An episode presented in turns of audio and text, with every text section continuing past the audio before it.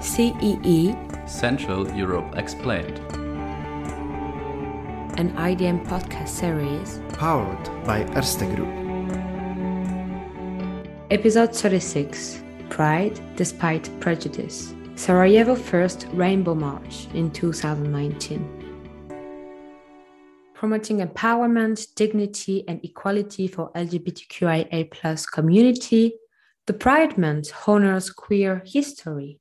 Pride finds its roots in the US, commemorating the Stonewall riots, which occurred in June 1969 in New York City. As a result, many world pride events occur at this time of the year. The march claims human rights and celebrates the impact that the queer community has had in the world. 50 years after Stonewall, in 2019, Sarajevo celebrated its first Rainbow March. The event has highlighted the undergoing path of Bosnia and Herzegovina for ensuring human rights. The country was the last of Europe and Western Balkans to organize a march, but the first which happened without any violence in the streets. Welcome to CEE, Central Europe Explained. My name is Emma Hunteberry, podcast producer and research associate at the IDM. Today, I'm very happy to welcome Emina Bošnjak, executive director at Sarajevo Open Center and co-chair of ILGA Europe. Based on equality and opportunities for everyone, the Sarajevo Open Center works to advance human rights, especially for LGBTQIA plus people and women, fighting actively against discrimination. So, hi, Amina, and thank you so much for joining us today. Hello, Emma, and I'm happy to be a part of this conversation. I want to start with the fact that in 2019, this is Sarajevo Open Center, which organized the Pride March in the Bosnian capital. Over the past years, steps forward were made for the rights, tolerance, and freedom of the Bosnian queer community. Indeed, in 2016, the government adopted a comprehensive discrimination law. Four years ago, Sarajevo hosted its first Pride, which is, of course, a success for democratization and for human rights. But nevertheless, I am wondering why did it take so long for Bosnia and Herzegovina to launch a Pride March?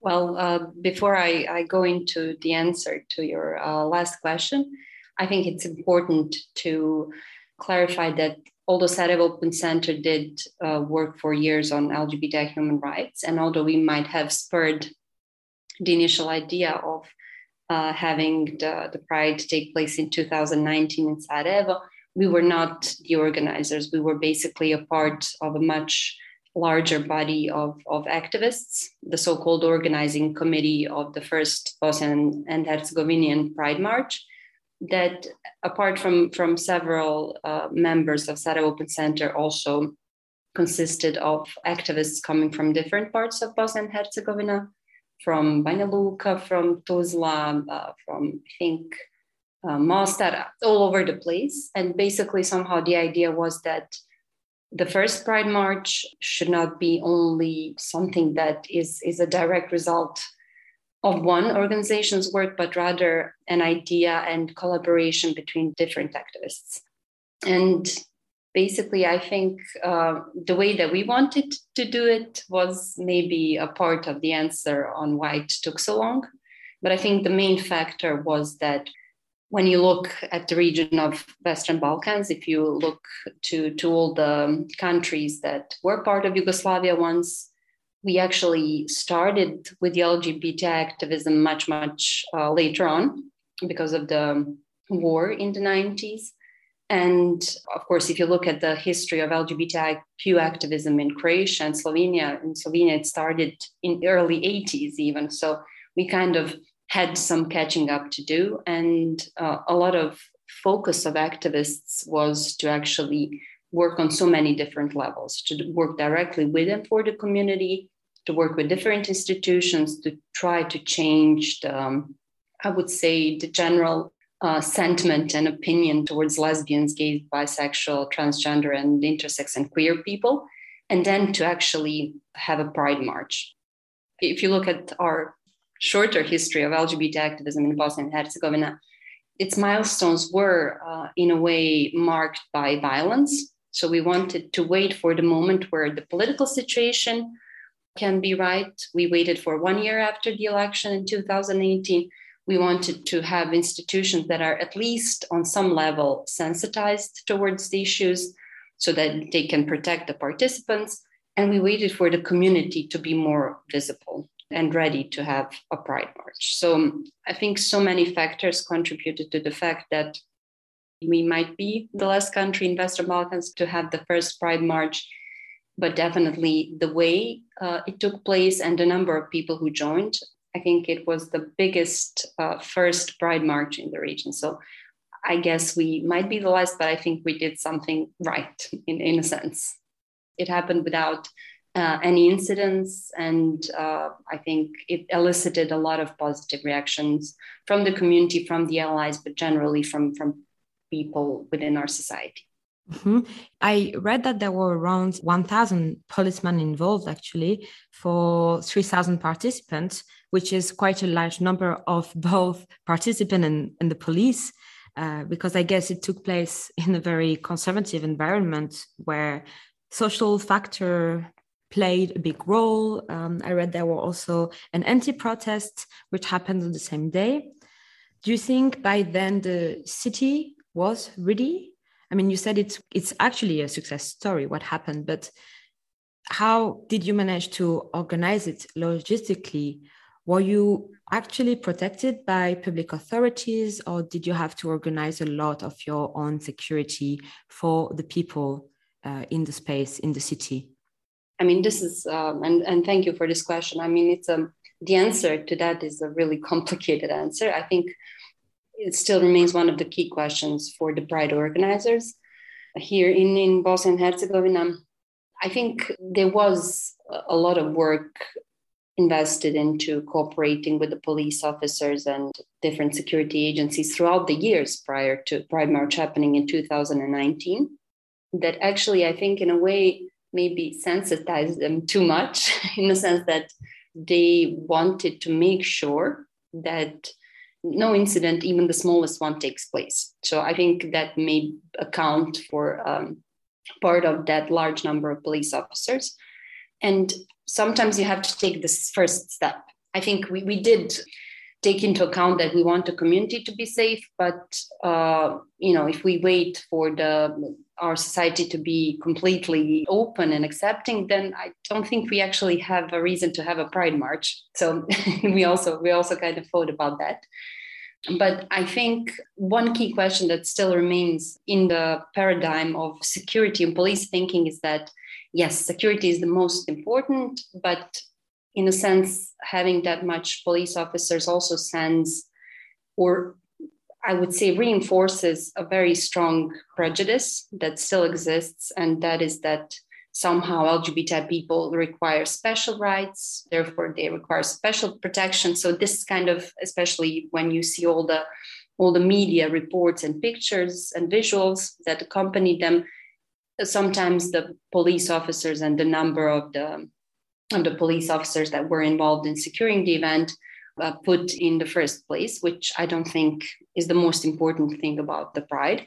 But again, uh, I think there needs to be a very strong balance in terms of really making sure that the event is secure, that the institutions that are responsible for the security are doing their job, but that they're not overdoing it. that's that's an important, I think, um, factor. And the problem that we still have is that our local laws on public assembly, which are uh, basically on the cantonal level, are very much open for the public institutions, but also for the police to have a very wide discretionary right to actually give some of this security um, efforts to kind of outsource them to the organizers themselves. Basically, the, the, the line of thinking is well, if you want to organize the Pride March, then you also have to kind of pay for it to be secure, which is in a way a very faulty logic because if there's something that is going to happen, it's not the organizer's fault, it's the fault of those who are potential attackers. So, why should we as the community or pride organizers be burdened with extra financial or logistical or I don't know? Sometimes it, especially in the first Pride March, but Pride organizers still have these problems because the laws haven't changed, that a lot of these burdens are, are then upon the organizers. And if you look at how the committee works, it's an informal body. It's it's a group of activists that not, might not necessarily have all the financial and other means to kind of back up the security of these events, which are then still required by local authorities and the police. Basically, in a way, the police is doing a good job in securing in terms of that there are no attacks, but overdoing it in terms of that I really don't know if we really need that that level of security. We need the security, but it's it's just a question of balance. And there's a very still strong question about what the pride organizers have to undertake themselves in, in, in the sense that you know there are financial burdens that sometimes become uh, at the level of several tens of thousands of, of euros which might not be available and so on and so on but to, to, to go back to your question about the first Pride March, we actually started planning it one year before the date that it took place. And I think it was needed to figure out all of the political environment, to analyze it, to analyze all the potential uh, enemies or those who be anti anti Pride March, to think out about what's the right messaging to our community, to let them know that they will feel safe and that this is going to be a positive event, not another event where potentially violence is going to happen. And just coordinating between so many different activists is always, I would say, a sweet challenge. So we took our time in the preparations for the first uh, Pride March. Currently, I'm not uh, in the committee. There are a lot of uh, more younger people that are part of it. So I think and I hope that it takes them a lot, lot less to, to organize and prepare everything. But for the first one, we knew that it's going to be critical that we make it a success story, as you said. So, yeah, preparations were 365 days ahead. and yeah, I guess this time, as you said, was definitely needed. You also mentioned this inequality in the sense that for the organizer it's even harder because of what we are tackling um, queer rights lgbtqi rights and the fact that people from the community needs at the end special rights and special protections and then we must look at it with equity actually because the imbalances are even stronger I mean, laws are improving and increasing, changing. In April of this year, the Municipal Court of Sarajevo has spoken the first sentence because of discrimination based on sexual orientation, identity. So, this brought a question to my mind, which is have the living conditions of the queer community actually involved in the sense that that having rights on paper does not necessarily mean rights in practice. And then I'm wondering how is the community concretely living in Bosnia and Herzegovina? Do they still have to be in the closet, so to say, or are things shifting?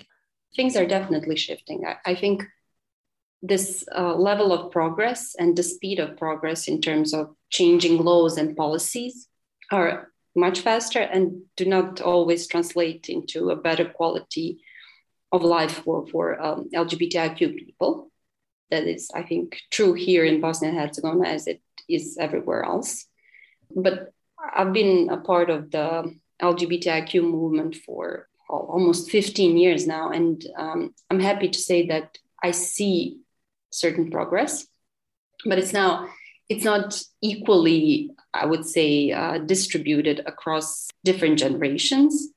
For example, I think with everything that was done so far, that we created at least an atmosphere for uh, younger queer people to build up on that and to feel more free and open, and to also really even deconstruct our own ideas uh, of what it means to be and a lesbian or a gay person. We have much more, much more young people who identify as pansexual or just queer or questioning, which is, I think, it was our long-term goal that this is where we wanted to, to see the community and people moving into really looking at gender identity or sexual identities in a more broader way than what my generation uh, kind of was used to.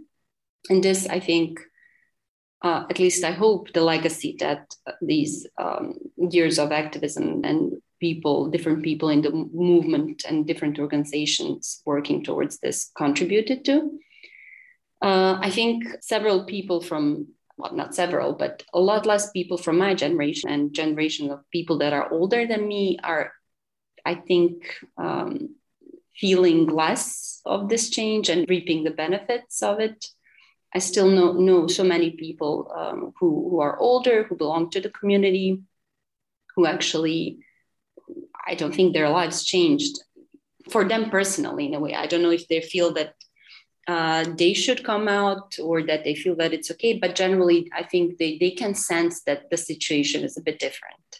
So the problem is that a lot of people actually left the country because uh, for so many reasons. Of course, economical reasons might be on, on top of the list, but also when you know thinking about your future and there are certain risks when you live with your your partner i don't know if, if you want if you're thinking about having a family all of these things then start to complicate your life in here in bosnia and herzegovina and that is still true i think we have managed to kind of create this at least more open public debate about sexuality and, and queer sexuality and identities but there's still so many things that that need to change. And this relates to especially trans people uh, to intersex people to to the issue of same-sex partnership.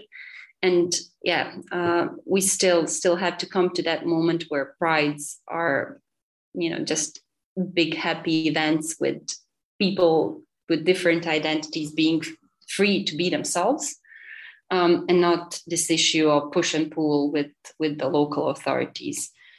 So yeah i mean things are changing um, maybe not as fast as i would love them to change or people from the community would love them to change but you know in the grand scheme of things if i look at how long it takes how long it took in other countries and um, how long it takes for cis women to, to actually uh, again fight for the rights that they have won maybe 50 years ago or even more I can be, I think, proud of the progress that we're seeing. So now it's also a question how do we keep this progress alive and how do we keep moving on? Because there are always certain uh, actors and, and, and people who want to regress.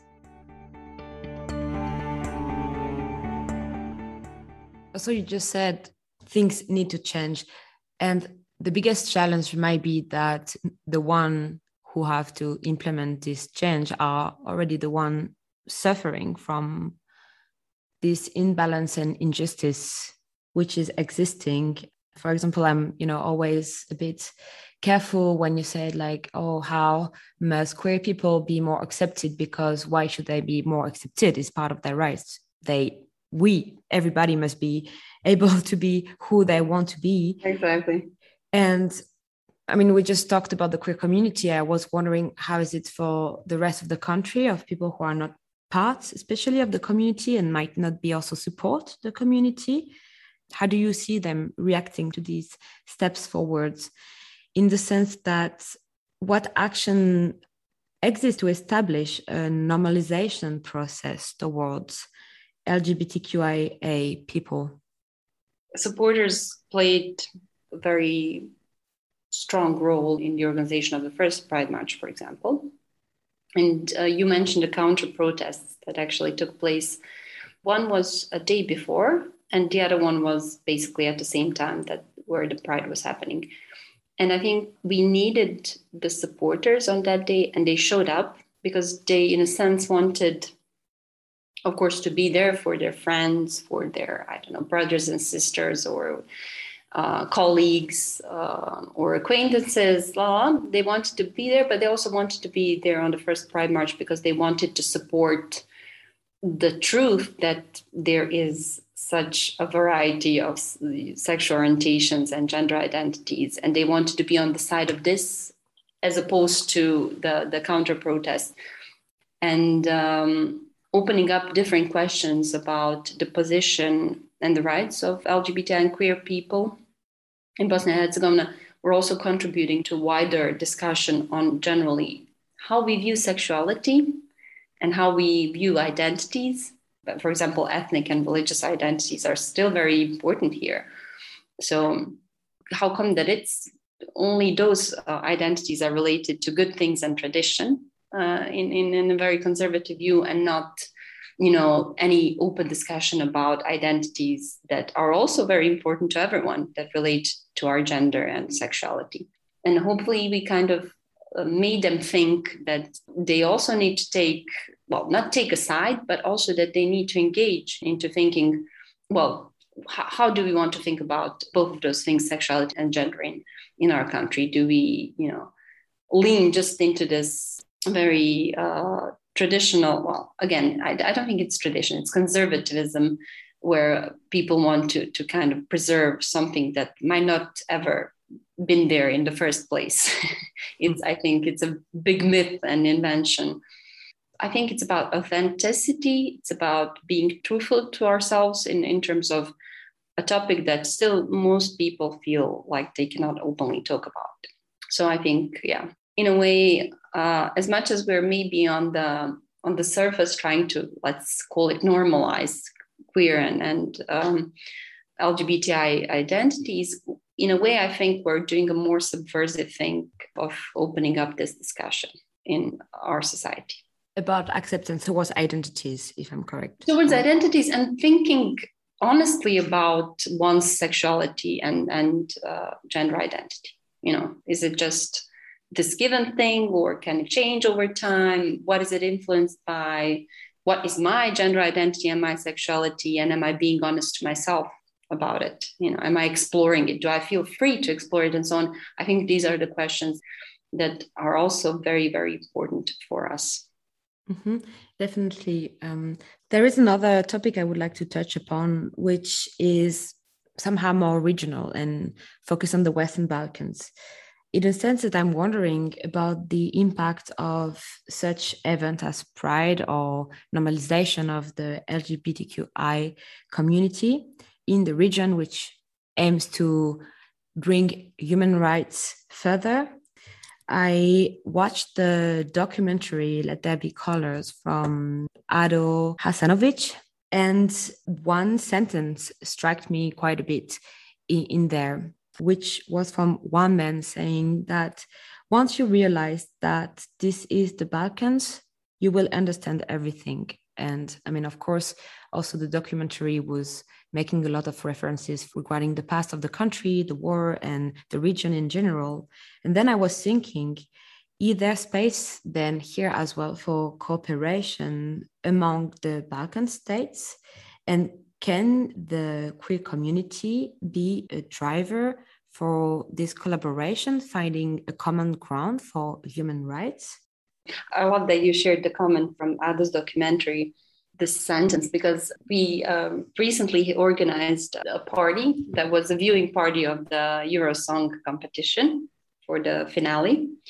In the end, there were so many people also because there were a lot of um, a lot of young queer people, of course, locally queer people, but also so many tourists who wanted to kind of be there. And um, at the end of the night, so many people from from Bosnia and Herzegovina the local community was rooting for uh, the Serbian representative. And then I think we saw the situation wherever there was a tourist there, there were at least two or three local queer people explaining why everybody's now cheering for Serbia. So I think it's uh, in, in a way, I mean, the, the relationships are, are, very complex, of course, and there's always a lot of tension and a lot of nationalism that is present in the public discourse but it is being constantly reproduced by one source only, and that is uh, the political elites that have a very high stake in, in keeping a high level of nationalism alive. Unfortunately, a lot of people, whether they they were really scarred by the war and traumatized, still might be very prone to these um, these narratives and uh, some other people for some other reasons but i think that there's this also undercurrent that was always present that people throughout balkans are connected in a way and some are connected by joint uh, cultural experiences that we had part of on state others by uh, sharing the same language. And there are so many many things that connect us. I think it's important to remember that if you look at serbia and also in bosnia and herzegovina a lot of people who were in the in the queer and LGBTI movement were also part of the peace building movement. We still, for example, have one amazing organization in Prijedor that is at the same time working with and for the LGBTIQ community locally and who are organizing of the White Armband Day that is actually going to take place on the 31st of May. So it's there was always this, I think, combination of values where there was, of course, important to connect people in terms of uh, reconciliation, but honest reconciliation, uh, not based on on kind of trying to pretend that nothing happened, but really addressing the war and, and especially war crimes uh, that took place. And um, yeah, generally there, there are some kind of more, let's say, things that are really important in our lives, but that we forget. For example, whenever I go to Belgrade, and I know this is an experience of so many people who also come to Sarajevo, they feel like, you know, we feel like we're home. That doesn't mean that we're blind to kind of political relations and political realities. And of course, the history of, of the war that happened. The first pride that I went to was in Zagreb, in Croatia. I went to uh, prides in, in, in Belgrade. I was uh, actually wanted to go, but I never never went to prides in Podgorica and in Skopje. But this was, I, I think, the most kind of normal and knee jerk reaction is that you know when whenever there's a pride in the region, you go and this is what happened also for Sarajevo Pride. So many people from Montenegro, from Serbia, from from Croatia, uh, from uh, Macedonia, they they all came to to Sarajevo for the first Pride, and of course they keep coming to kind of give support.